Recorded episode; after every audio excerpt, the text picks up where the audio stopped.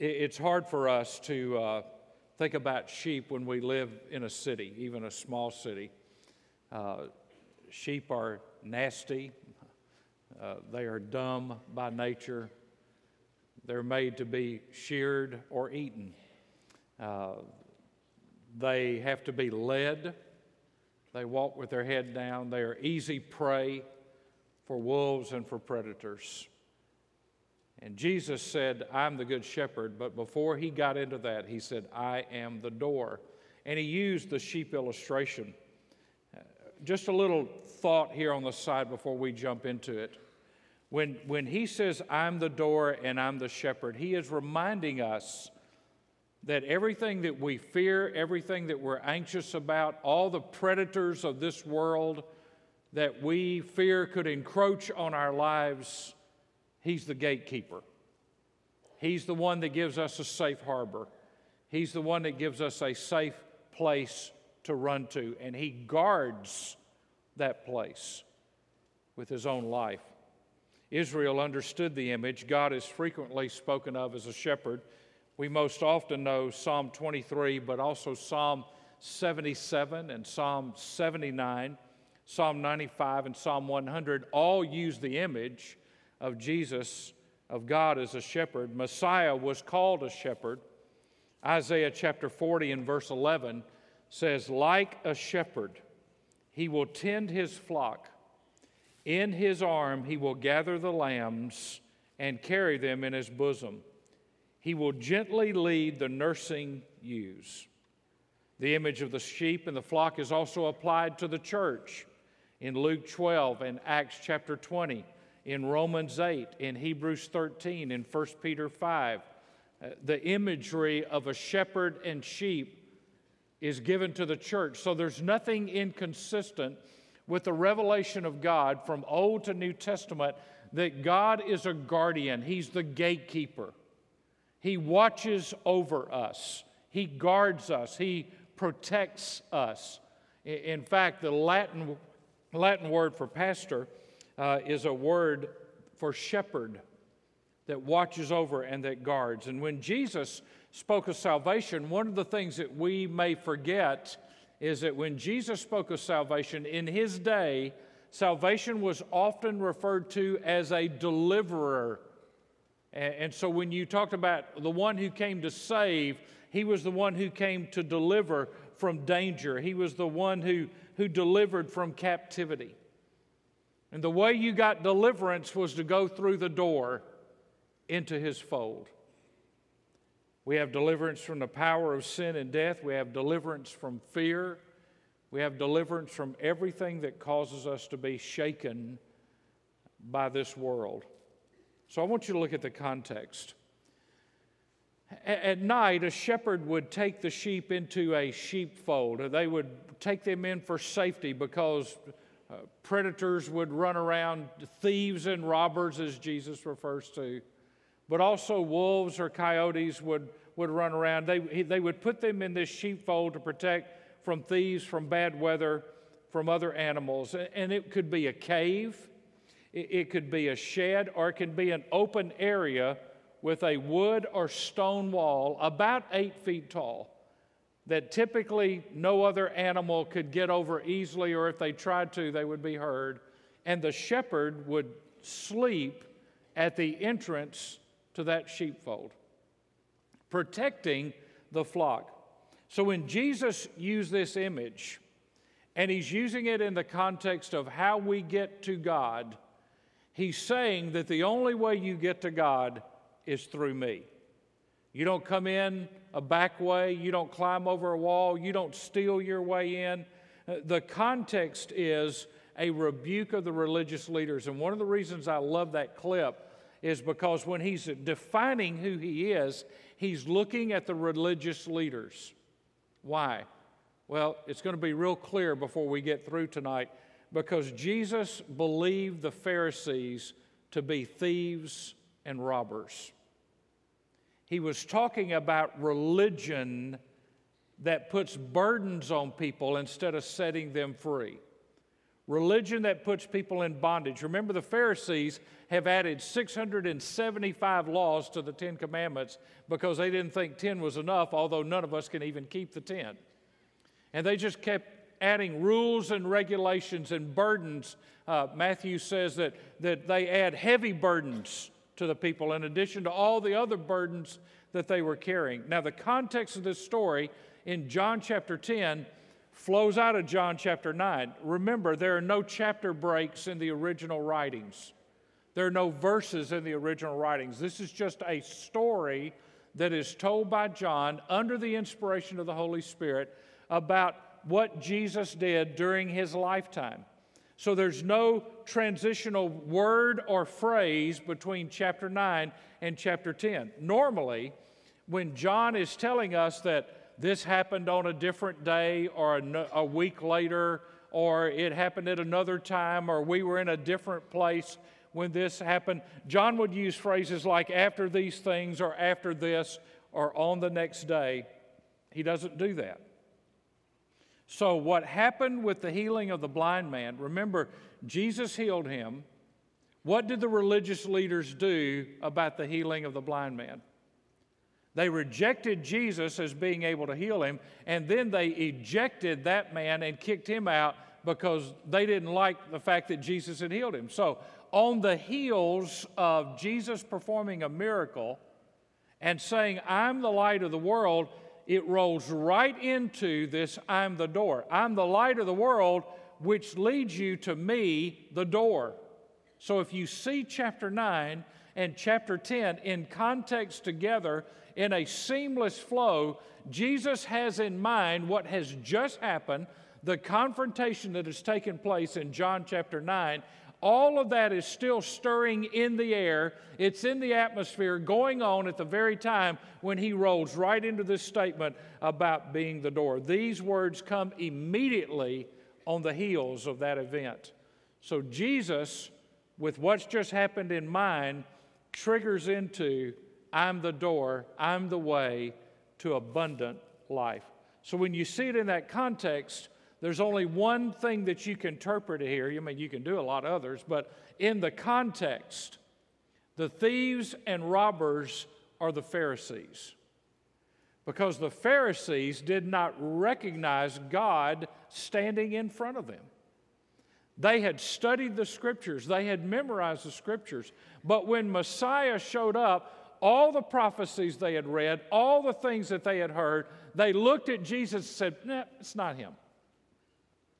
Jesus kept saying, I am.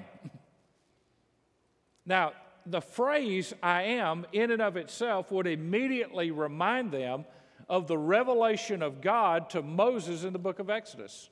You tell them, I am sent you. And when Jesus was using that, it was emphatically used to be a dart into the heart of those people who were listening to him I am He. I'm the one. I'm the door. I'm the way. I'm the shepherd. I'm the bread. I'm the life. I'm the water. And what had God been for His people throughout history? He had been bread, manna. He had been water. They struck a rock. He had been life and light, the pillar of cloud. He had been all of those things. And then when God in flesh, which had been revealed, God in flesh was going to show up a Messiah, a deliverer, would come that would lead the way. When he shows up, the religious crowd sized him up and said, No, that's not him. And so, what Jesus does is he looks at the dead Judaism that had long since forgotten to focus on God and had simply gotten caught up into rituals and sacrifices with no meaning, with no power, with no change in their lives and he said, You are thieves and robbers. You're trying to steal people from me. Now, that's an incredible context. It's a reminder that, that Jesus has no equals and he has no rivals. So, the context is that these Pharisees are the thieves and robbers. Now, look at Christ as the entrance. He says, I'm the door. And then, if you just want to write down by that phrase, I'm the door, he goes on to say in chapter 14 and verse 6, I am the way, the truth, and the life. No man comes to the Father but by me. Always remember in John 14, 6, that that word the is a definite article in the Greek. It cannot be interpreted in any way as a or one of. He is the emphatic only one way. He is the emphatic only truth. He is the emphatic only life. So when Jesus revealed himself as the door, he comes back and reinforces that again in John chapter 14. Now, here's the difference between Jesus and world religions. World religions are founded by someone, and some of them don't even have to have a founder. They don't even know who started it. Uh, what's the new Christmas religion that comes around at Christmas? Kwanzaa, yeah. Nobody knows who started it. Just somebody sat around one day and ate some really bad Mexican food and said, mm, Kwanzaa, mm. religion. We'll start a new faith. It, Kwanzaa is basically the worship of nothing.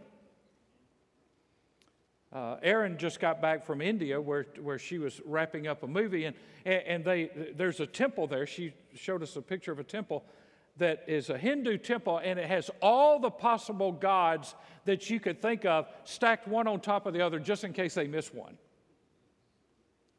You see, false religions either pull together thoughts or ideas or opinions or visions of someone who founds that religion and says, This is a religion, this is a way to live. And every religion of man, except Christianity, is based on us trying to work our way to God, to please God, to get another chance through reincarnation, uh, to get another possibility, or life just ends and that's it, it's over, or we get to go to another planet and have multiple wives and, and have children and be kingdoms, kings in our own world, and, or we get to go for 40 virgins. I bet some of those guys have figured out there weren't 40 virgins there to meet them when they got there, but it, it, I mean, they're, they're all about these are our ideas, these are our thoughts, this is our religion. For instance, in Islam, if you hear people talk about Islam today, one of the things they'll tell you is that Muhammad rode on his horse into Jerusalem. It never says in the Quran that he rode to Jerusalem, it just says he went to another place. And they claim Jerusalem as their holy city when Muhammad himself never said he went there. It's just made up. Hey, you know, that's what religion does, it just makes stuff up. That's why Jesus said, I'm definitive. You're going to know real clear who I am and what I expect. All religion works toward pleasing and appeasing God. God, through Christ, came down and appeased the wrath of God by taking on our sin on the cross. It's not what we do, it's what He has done for us. It's not how good we are. We're wicked and we're bad, and we cannot be good enough to be saved. We cannot do enough to make our good works outweigh our bad. And so, because of that, God had to send somebody to give us a door to get into heaven. And that door is Jesus Christ. Now, you, you will hear people say, even in evangelical circles, well, they're sincere. Well, how sincere do you have to be? When are you sincere enough? Well, they're good. Well, how good do you have to be? That's subjective. Sincere and good are subjective ways. I don't want to put my eternal destiny in the hands of whether I think I'm sincere enough or think I've done enough good works and roll the dice and hope that the weights are balanced in my favor after I die when it's too late to do anything about it. I don't think I want to roll the dice on that. And so, what I'm going to do is I'm going to weigh the fact that my sin so tilted the scale that the only way to tilt it back toward God was for Jesus to come on the other side and outweigh my sin, to redeem me, to ransom me. So Jesus is the door. He doesn't claim to be the way to discover truth, He says, I am the truth. He, he, he doesn't say, uh, I'm merely here to show you the way. He said, I am the way. And so when you see this, then you understand why Hebrews 10:20 says, "He is the new and living way." Paul said in Ephesians 2:18, "Through him we have access to the Father." Now, nobody else can give you access to God the Father except God the Son.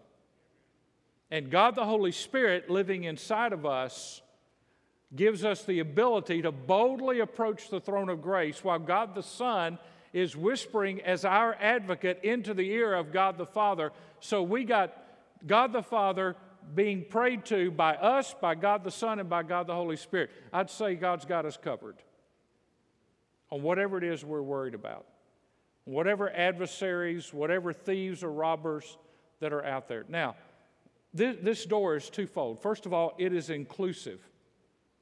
It is inclusive. If anyone enters, it's inclusive. Now, how many people are going to get through that door? I don't have any idea. But the door is inclusive. Anyone that enters through Jesus will be saved. Anyone who enters through Jesus will be saved. Not enters through a Baptist church, not enters through any other denomination, not enters through baptism, not enters through good works, but anyone that enters through him will be saved. Secondly, it's exclusive. It's exclusive. There's one door in. There's just one door in. They're not multiple entrances. I had, I had lunch with a guy uh, this week. By the way, he wasn't a member of the church, and he said, I want to give $5,000 towards your uh, meet the need because I just believe in what y'all are doing. I said, okay, I'll buy lunch. he said, man, I've been walking around this church for 10 minutes trying to figure out a door to get in. I, don't, I didn't know. I said, where'd you park? He said, I don't know. He said, I've just been walking around trying to figure out how to get in. There's one door in. One door in. Now, any other way, any other claim falls under the category of a thief and a robber. And Jesus uses two words here with this, these words, thief and robber. They are distinctively different words, and, and you need to know them.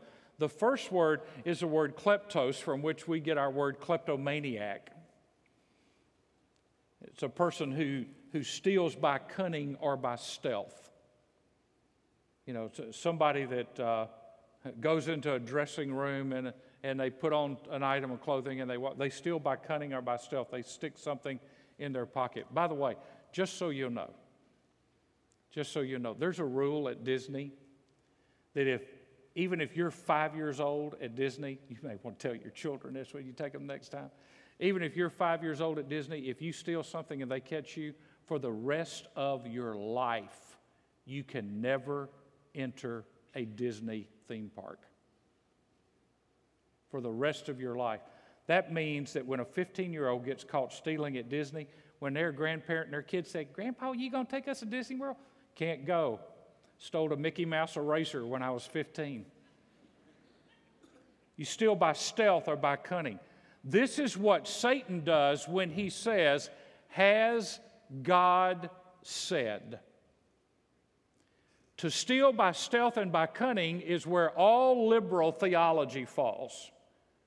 Any denial of the authority and the inerrancy and the inspiration of the Word of God falls under stealing by stealth. People get into a church, get into a denomination, and they constantly are saying, Has God said? We had people that joined this church in the 1990s because a pastor got up and basically said, The feeding of the 5,000 really didn't happen. There, that wasn't a miracle, it's just all a smoke and mirrors. If somebody denies the miracle, they deny, they deny the miracle worker. If somebody denies the words of Jesus, they deny the person of Jesus. And all liberal theology and all people who assume that they're okay with God that sit under that kind of teaching have been stolen from God by thieves and robbers who fill pulpits and seminaries and colleges with false and watered down teaching that they think is more acceptable. Second word he uses, there's no English transliteration, but it refers to one, robbers refers to a person who steals by violence. I mean, how many times have you turned on the TV and watched somebody walk into a convenience store with a handgun and pull it on the employee and they steal by violence, they steal by threatening, they steal by intimidation? they take by force. This is somebody who steals by demanding a position. How did the Pharisees fit under this category? Here's how the Pharisees demanded honor and power that they did not deserve, and they did it in the name of God. They demanded authority, they demanded honor, they wanted power, and they did it saying they were representing a holy God, and they weren't. They were robbers, and by force, they were holding up laws and rules and regulations which people could not live up to and adding burdens to them, and people were frustrated and anxious and fearful because of the Pharisees. And then you just flip that to Jesus, who said more about hell than anybody in the scriptures. And it says the people received him gladly. Why? Because he didn't walk around with all that stuff on like the Pharisees did, ringing their little bells and making sure they only walked so far and so they wouldn't break the Sabbath laws. And they received Jesus gladly. Jesus did not compromise on sin. He didn't say that, that sin that is called sin is not sin anymore since I showed up. He came to die for sin. The difference between Jesus and the Pharisees was Jesus loves sinners.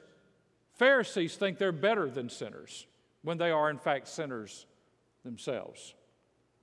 And so here's Jesus dealing with these thieves that steal by cunning and by stealth, and with those who steal by violence. By the way, if you just want to make a note there, Revelation chapter 2 and verse 15, when it talks about the Nicolaitans, those were people who stole. They tried to steal the church, and God addresses it.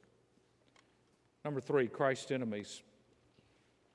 So Jesus contrasts himself with all these others. The Jewish leaders have rejected Jesus and tried to turn the people away from him in John 9. They expel the man healed in John 9 because he confessed Jesus. But if you look at verse 9, there's a, there's a phrase there that's emphatic in the Greek. It says, through me. You come through me.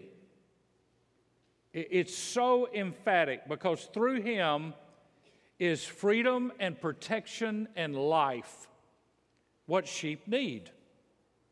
We need freedom and protection and life. And so we come through him. And then there's a little term there come in and go out. It's a New Testament word, but it has an Old Testament concept.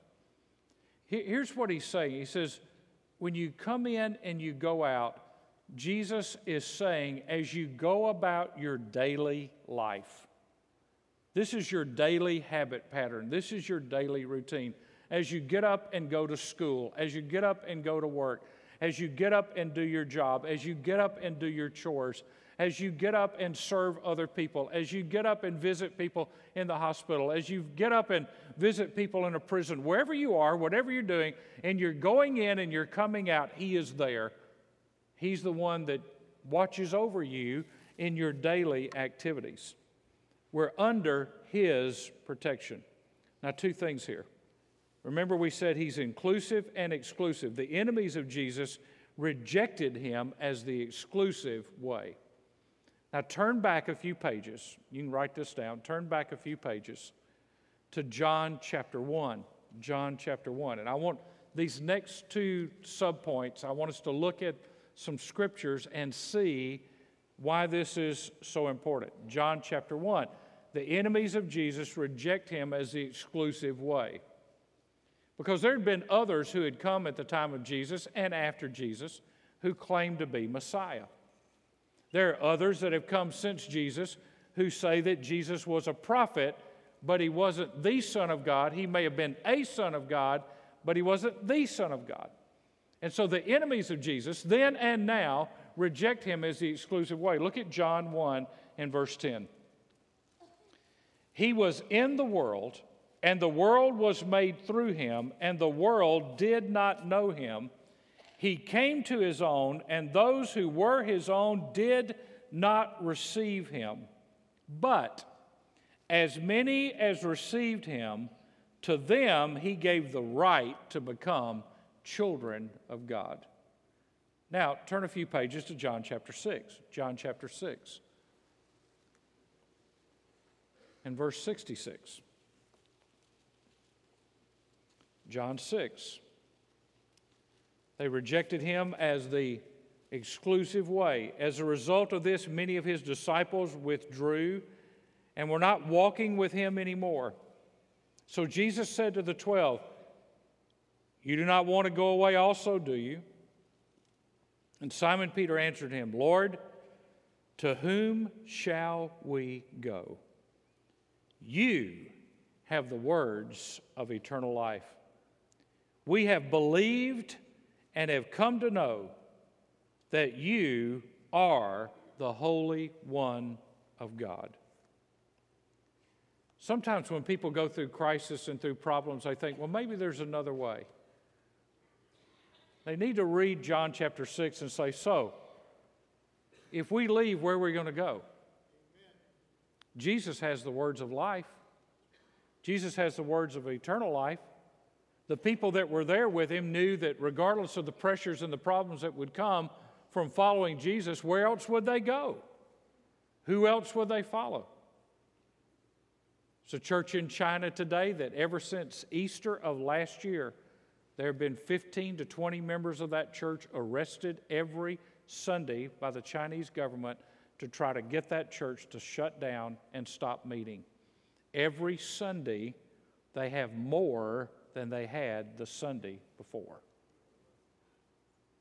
I mean, where are you going to go? To the Communist Party? What's that going to get you? Nothing.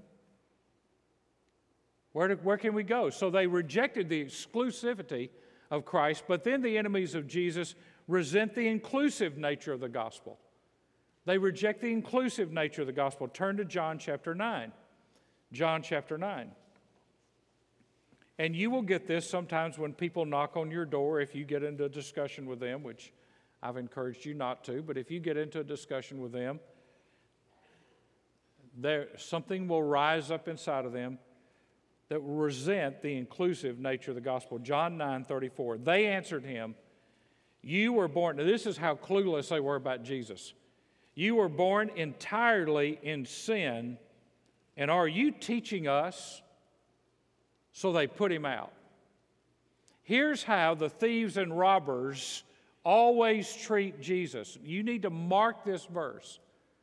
Thieves and robbers always say Jesus is no better than anybody else. He's not who you say he is. They will lower Jesus to the standard of a good moral teacher or a prophet, but they will say of Jesus, What are you telling me about Jesus? You can't tell me that. He's no better than anybody else. And so there's a rejection of the inclusive nature of salvation. Now, let's go to the last thing the Christian's enjoyment. Go back to John chapter 10. John chapter 10. And look at verse 3. And there are two things I want you to see here. This is what we enjoy with Jesus. And then I want to just kind of delve into a couple other things. First of all, He knows our name. He knows our name. By the way, you realize you're going to get a new name in heaven? He knows our name. Terry always thought, because her last name, her maiden name was Payne, she said, When I get married, I'm going to marry somebody and get rid of this lousy name. So she married a Catt. Didn't help her much. He knows our name. Isn't it amazing that of the billions of people that have known Christ through the years, through the centuries, of every tribe and tongue and creed, He knows you by name. So when you cry out to Him and call to Him, He doesn't have to go get a, an assistant to say, Can you tell me who that is? I don't recognize them. He knows our name. You say, Well, nobody knows me, nobody cares about me, I'm a nobody. Not to Jesus, you aren't. He knows your name. But the second thing is, we know His voice. We know His voice. You see, when you know His name, then when you hear somebody saying something that's not consistent with the person of Jesus revealed in the Bible, and even if they quote the Bible and try to mislead you, you hear that voice and you say, nah, that, that didn't sound right. That, that didn't sound right. You see, if somebody were to happen to stand at this pulpit, which they never will as long as I'm alive, but if, if somebody were to happen to stand at this pulpit under which is written the words of Charles Spurgeon, let him who stand here and preach not Jesus be accursed. If someone were to stand here and say, you know, as I've studied the Greek, I believe that Jesus is one of many saviors. Every one of you would know that's wrong. And you'd either get up and walk out or you'd take him out. Because you'd know that's wrong.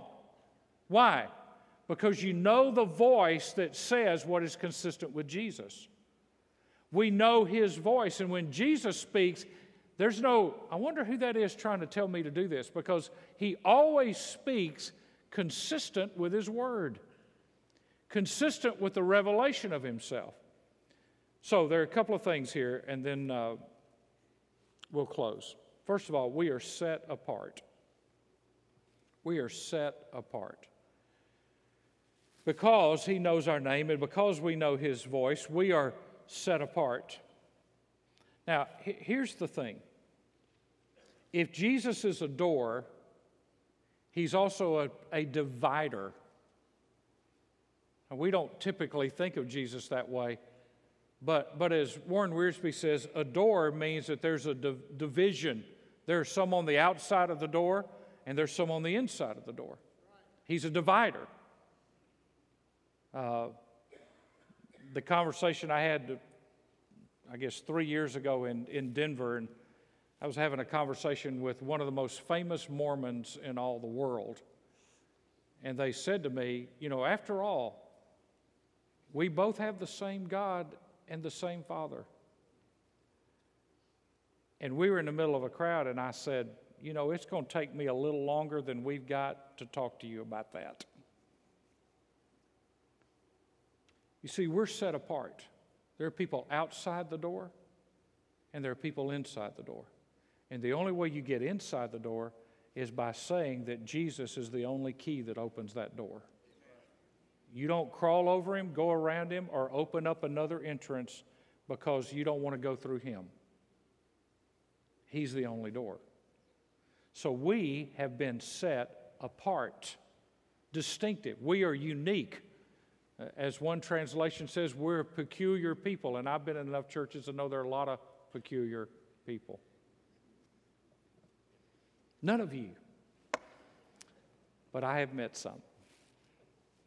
But I don't think that's what God meant. Now, all right, go to John chapter 7. Go to John chapter 7. I want to walk through uh, three passages in John that talks about us being set apart. Because we are set apart, and here's the word that I want you to circle and notice the word division. The word division. John 7 and verse 43. So a division occurred in the crowd because of him. So Jesus in John 7:43 creates a division. He is the dividing line. In John chapter 9 in verse 16, John 7:43, now John 9 and verse 16. Therefore, some of the Pharisees were saying, This man is not from God because he does not keep the Sabbath. Here we are. All they're worried about is their rules. But others were saying, How can a man who is a sinner perform such signs? And there was a division among them. John chapter 9 and verse 16. There was a division among them. Now just drop down a few verses to John chapter 10 and verse 19. John 10 and verse 19. This is the passage we'll look at the next time. A division occurred among the Jews because of these words What words? I'm the door. I'm the good shepherd. Many of them were saying he has a demon and is insane. Why do you listen to him? Others were saying, These are not the sayings of one demon possessed. A demon cannot open the eyes of the blind, can he? Again, three times, right around the time of this statement, you see this word division. Jesus sets us apart, and people have to choose. To choose not to choose is to choose that you're not inside the sheepfold. To choose to think that there's any other way is to choose to be outside the sheepfold. Not only are we set apart, but we're called to make choices. We're called to make choices. Now, the, the, the point is the Christian's enjoyment. But here's how we enjoy.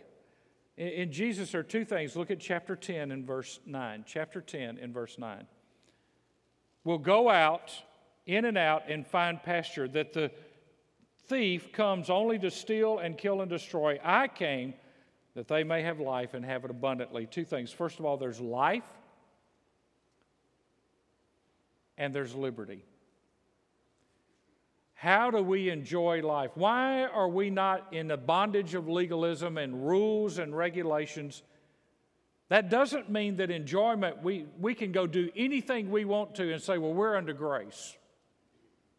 I mean, Paul dealt with that when he said, you know, people say, shall we sin so that grace may abound? And he says, God forbid that you would ever think that you sin so that you can have more grace. God forbid that you would think that way, but there is life and liberty. What kind of life? Life abundantly, not just existence. I mean, have you ever walked down the streets of a city or walked through the mall and seen all the people that are existing? That's all they're doing. They're just kind of just walking around. No matter what they've got, they're not happy. They're not at peace. There's no joy. There's no happiness. They, they may have a song in their iPod, but there's no song in their heart. They, they may have temporary stimulation, but there's no ongoing abundant living. The enjoyment that we have is when we go into the sheepfold, Jesus knows where the water is, He knows where the bread is, he knows where the green pastures are, He knows where the dangers are, and we can go in and out because the Son has set us free. And as long as we follow Him, this is not freedom from the Word or freedom from His Lordship, it's a freedom to live in the joy of His protection.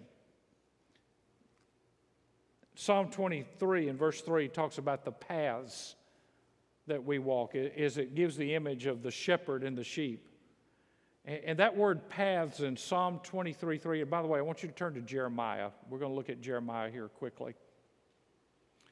That term in Psalm 23 3, paths, means a well worn rut. Now, sometimes we speak of ruts in a negative way, but a well worn rut or a well worn path is a proven and safe road. It has been traveled by somebody before us. Now, don't miss that. Because sometimes people say, in the name of God, we just want to go cut a new path. We don't want to do anything that anybody did before. Implying that nothing significant happened before we showed up. That, that we have a new revelation that is not built on the shoulders of people who went before us or on truths that have stood the test of time. And, and so when you see in Psalm 23, he says, the well worn path, the ruts, what he's saying is that shepherd knows the best way to take his sheep so that they are protected and well fed. You see, there's nothing wrong with some tradition as long as you don't worship the tradition. We don't worship the path, we worship the one who takes us down the path to greener pastures and to fresh water and to life. Because others have gone that way and found it to be a faithful way, we go that way and find that that path has been taken by people before us and they found it to be a good road. I, I, uh, you know, when I go somewhere, I don't care what my GPS says, I want a well worn path. I, I don't want to say, you know, uh, every now and then on mine it'll say, Would you like to take dirt roads? No. I would like to take the fastest well worn path that you have, preferably one that does not have Barney Fife sitting over the edge waiting to write me a ticket. All right, Jeremiah chapter 6. Lest I divert to another subject. Jeremiah 6 and verse 16. Thus says the Lord Stand by the ways and see and ask for the ancient paths where the good way is and walk in it, and you will find rest for your souls. But they said, We will not walk in it. And I set watchmen over you, saying, Listen to the sound of the trumpet. But they said, We will not listen. Therefore, hear, O nations, and know, O congregation, what is among them Hear, O earth, behold, I am bringing disaster on this people, the fruit of their plans, because they have not listened to my words. So when you take John chapter 10 about the way we go in and out, and you take the phrase in Psalm 23 3 of the path, he leads me in paths of what? Righteousness and you take what Jeremiah says in Jeremiah 6, what he's telling us is you can trust the road I put you on and enjoy the journey while you're on it, even when you have some detours. You can still get on the path and enjoy the journey. So here's some truths that you need. First of all, if it's new, it's not true. If it's new, it's not true. The final revelation of God, as far as new revelation, came in the book of Revelation. And it warns us you don't add to you don't take away from that book. So, any book added to the Word of God, or any even Christian book put above the Word of God, is adding new truth instead of falling to the old truth. You always put what you read under the authority of the Scripture. You don't put the authority of the Scripture under what you read. You chase it through the grid of Scripture. If it's new, it's not true. That's how cults get started. That's how you end up going to another country and drinking Kool Aid. Somebody tells you there's something new, and you begin to follow that, and it ends up costing you and your family their lives. Secondly, to not heed God's warning is to expose yourself to wolves, thieves, robbers, and legalists. To not heed the warnings of God is to expose yourself to wolves and thieves and robbers and legalists. Our friend Ken Jenkins is in Minnesota right now filming, uh, taking some pictures of some wolves, and he was following a pack yesterday, and uh, they were walking across a frozen river, and so he was following them at a distance, which is a good thing to do with wolves. And he said, I was in an overhang, and he said, I heard something above me. And he said, I had my camera, I was taking pictures of these wolves, and just really well fed, big wolves. And he said, and I just turned around and I looked up, and he said, 10 feet from my head were two wolves on the overhang, standing and looking at me. And he said, I realized in that moment I was the only non frozen food in the area. And he said, My brain, which was given to me by God, said, I wouldn't do this again if I was you.